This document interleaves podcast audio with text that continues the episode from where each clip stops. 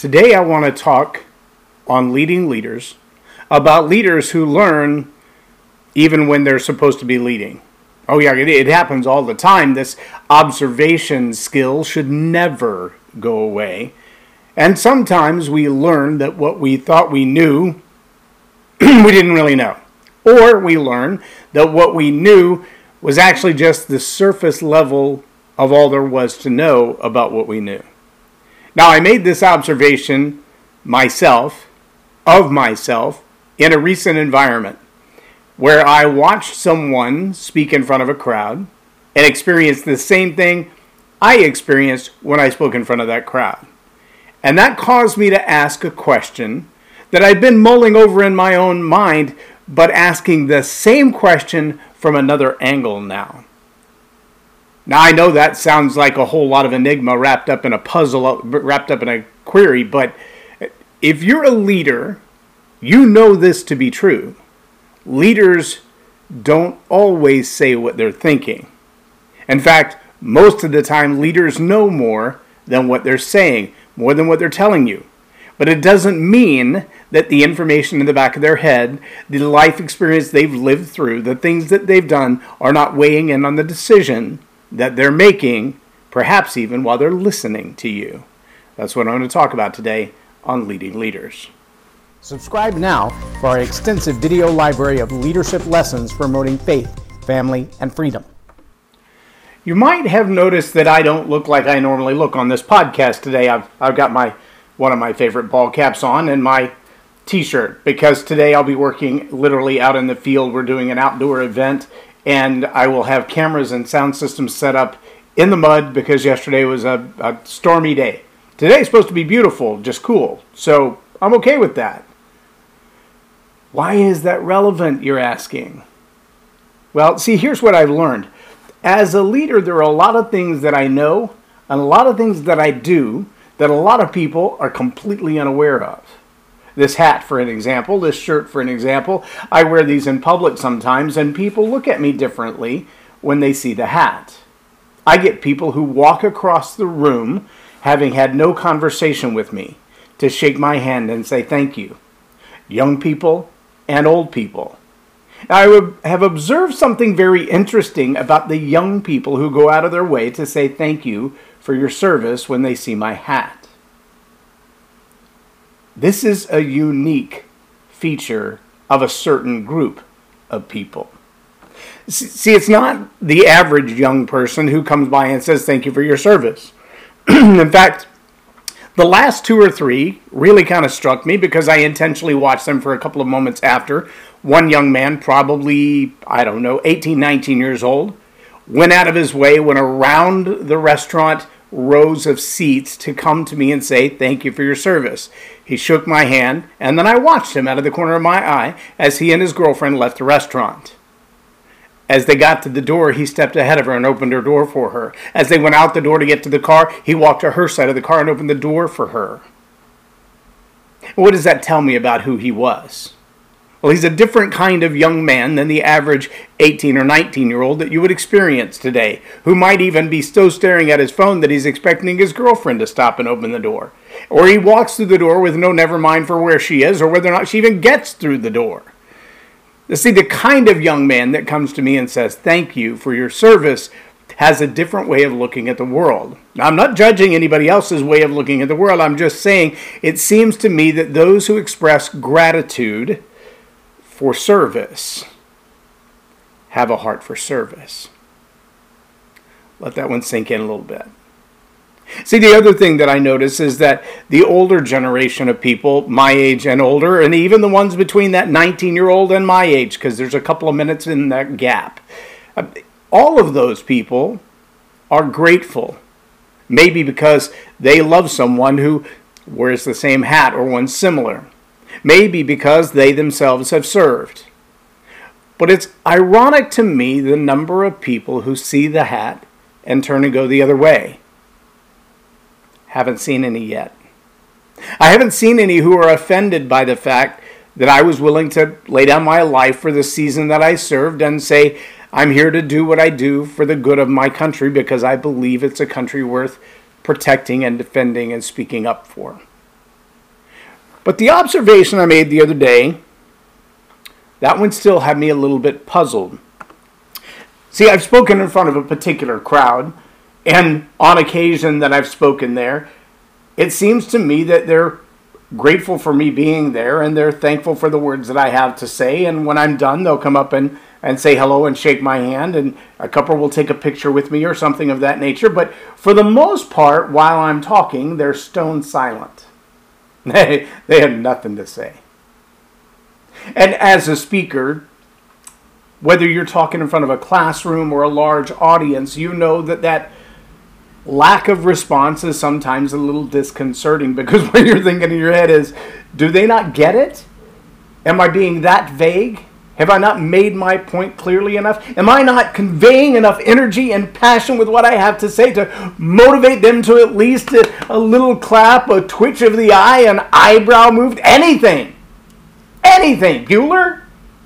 See, when we present to people, we expect to see a reaction from them. Sometimes, in fact, we write into the presentation something a little bit provocative in order to get that response, any kind of response. Anything that lets me know that you're alive and that you're hearing what I have to say and that it matters to you and I'm not wasting my breath and your time at the same time. And yet, I watched someone speak to this same crowd, and this individual was very lively in fact, the camera person was having a hard time just keeping them in the frame. And they were writing on the whiteboard and they were talking about things of the past and things of the future and they were talking passionately about the subject that they're obviously very well versed in. And they got the same deadpan response. I wasn't sure what I was observing, to be honest with you. Have they lost it completely? Why are these people saying nothing? And then the distinguishing factor came out. The distinguishing factor came out when the speaker finished with a nice applause, walked back to their seat, and someone said, Can we ask questions? Well, we were over time when I spoke because I talk too much sometimes, but when I spoke there was no Q&A. When this individual spoke, someone asked for Q&A. And so he said, "Sure, I'll answer questions." Now, he just happened to be seated right next to me at our table, so he had already taken his mic off. He put his mic back on. He went back to the front of the room, and they started peppering with questions. And what I observed was that these questions were deeply insightful. Deeply insightful. These were not just vague questions that were, you know, okay, I heard you say so and so, well, what about so and so? These were questions that were way below the surface of the content that had been delivered. One of the gentlemen in the room I know for a fact is a retired colonel, a retired colonel from the Vietnam War, a retired colonel who spent time as a POW, many years as a POW. Also spent time in the seat of a fighter jet. He's not an uneducated man. He's not an unopinionated man. He's not a man without experience. He has a lot of all of the above opinions and education and knowledge and wisdom and thoughts. And if you don't ask him, he's not going to tell you. See, he has a hat like this, but his has a whole lot more markings on it because his is Vietnam POW and mine is not. I have not seen, as a veteran, what he's seen as a veteran. Oh, yep, we both served in the Air Force in two different wars, two different generations. And I still have not seen the hell he lived through. But to assume that his silence means ignorance, to assume that his silence means a lack of passion, to assume that his silence means he doesn't care, well, that would just make you a fool. You know what happens when we assume. But the reality is, good leaders hold a quality that says, I hear you and I see you. I'm listening, I'm watching, I'm observing, and none of that is getting by me. But I'm also a good poker player as a leader, so to speak. I say that as a reference only because I suck at poker. But as a good leader, I have the ability to keep that poker face, if you will, the ability for you not to read my expressions. The ability to leave you wondering, what do I think about what you have to say? And believe it or not, that is among the most powerful tools of a good leader. The ability to take it all in, to not be provoked, to not react, to not respond until it's the proper time. So many young leaders, and when I say young, that's not an age to reference, it's an age to maturity as a leader. So many young leaders respond immediately. They have an emotional response. They respond to every provocation and every evoking comment. And they do so because they feel like if I have an opinion, by golly, the world ought to hear it. If I think something, then I should share it. And that's not always true. In fact, sometimes the silence speaks volumes. Now, as I noticed about this room of people, many of them had questions that were deep and insightful. Oh, they were listening. They were paying attention. Some of them were provoked by the things that were said. Some of them were deeply, consciously aware of all of the facts and maybe even some facts that the speaker didn't point out.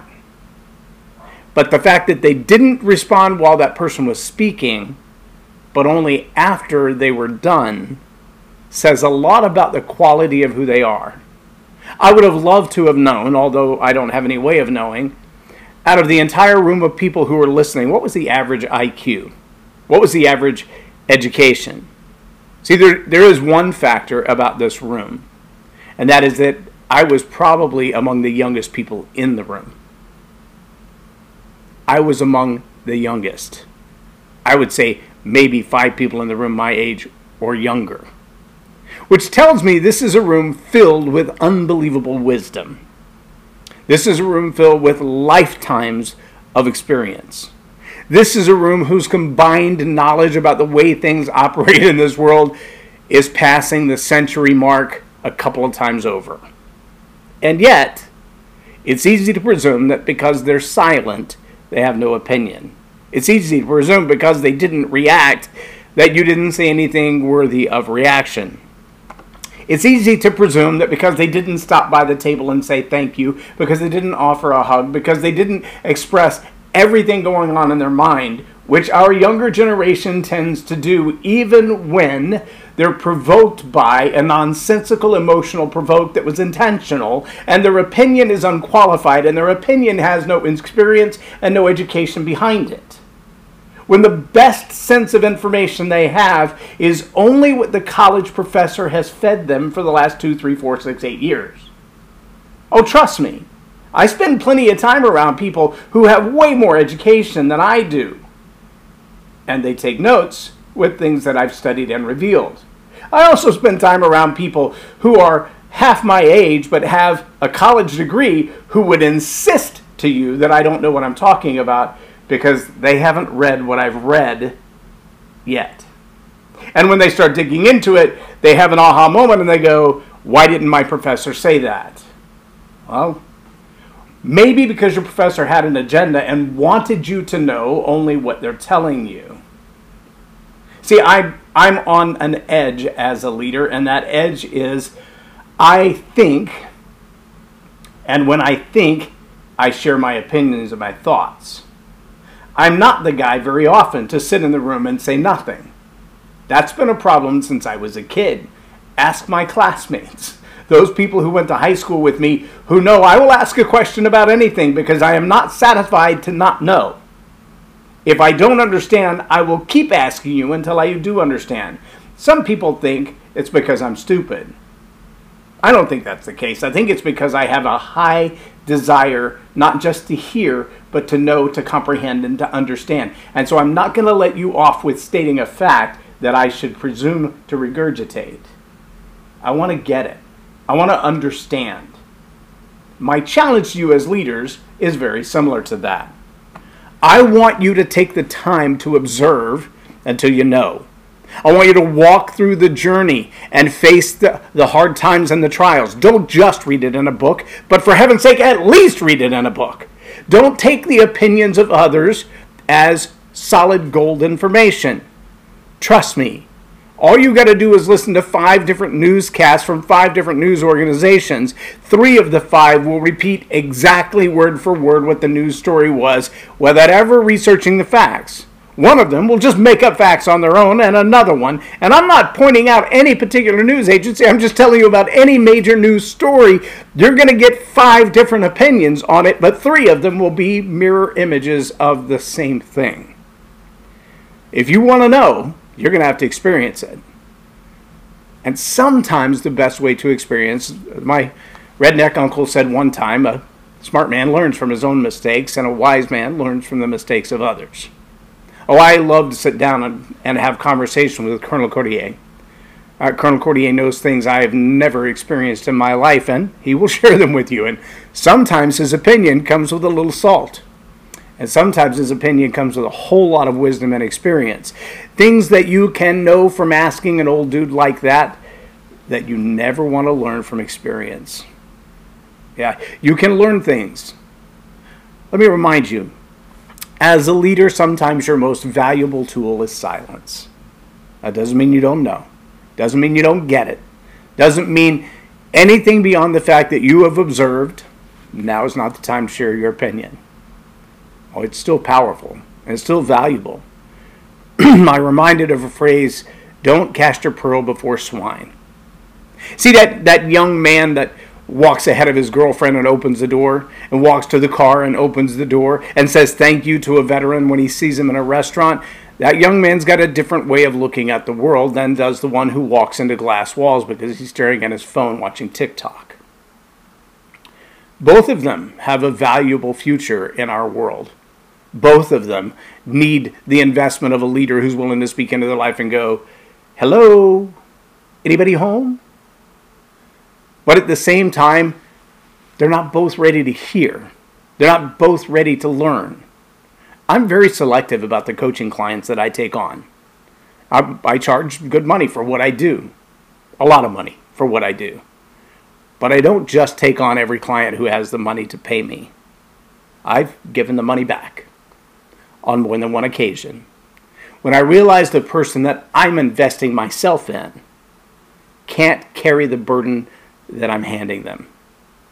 Uh, when I teach people story power, I know that I'm handing them a double edged sword. I know that for a fact. And in the same way that a good martial arts instructor is very cautious about who they take to black belt, it's not just who pays and shows up for class. I'm very cautious about who I equip to communicate the way that I've learned to equip. Not everybody is worthy of that weapon.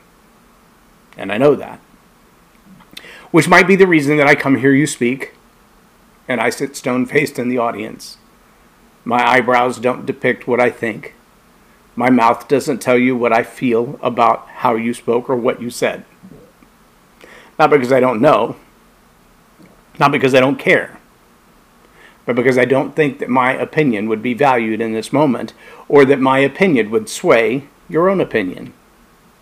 Yeah, leaders they often know more than what they say. But it doesn't mean that what they know isn't weighing heavy on their decisions, because it is. I'm J Loren Norris with Leading Leaders Podcast, or Tell It Like It Is TV.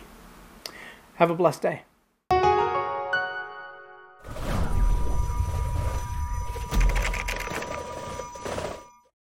Subscribe now for our extensive video library of leadership lessons promoting faith family, and freedom.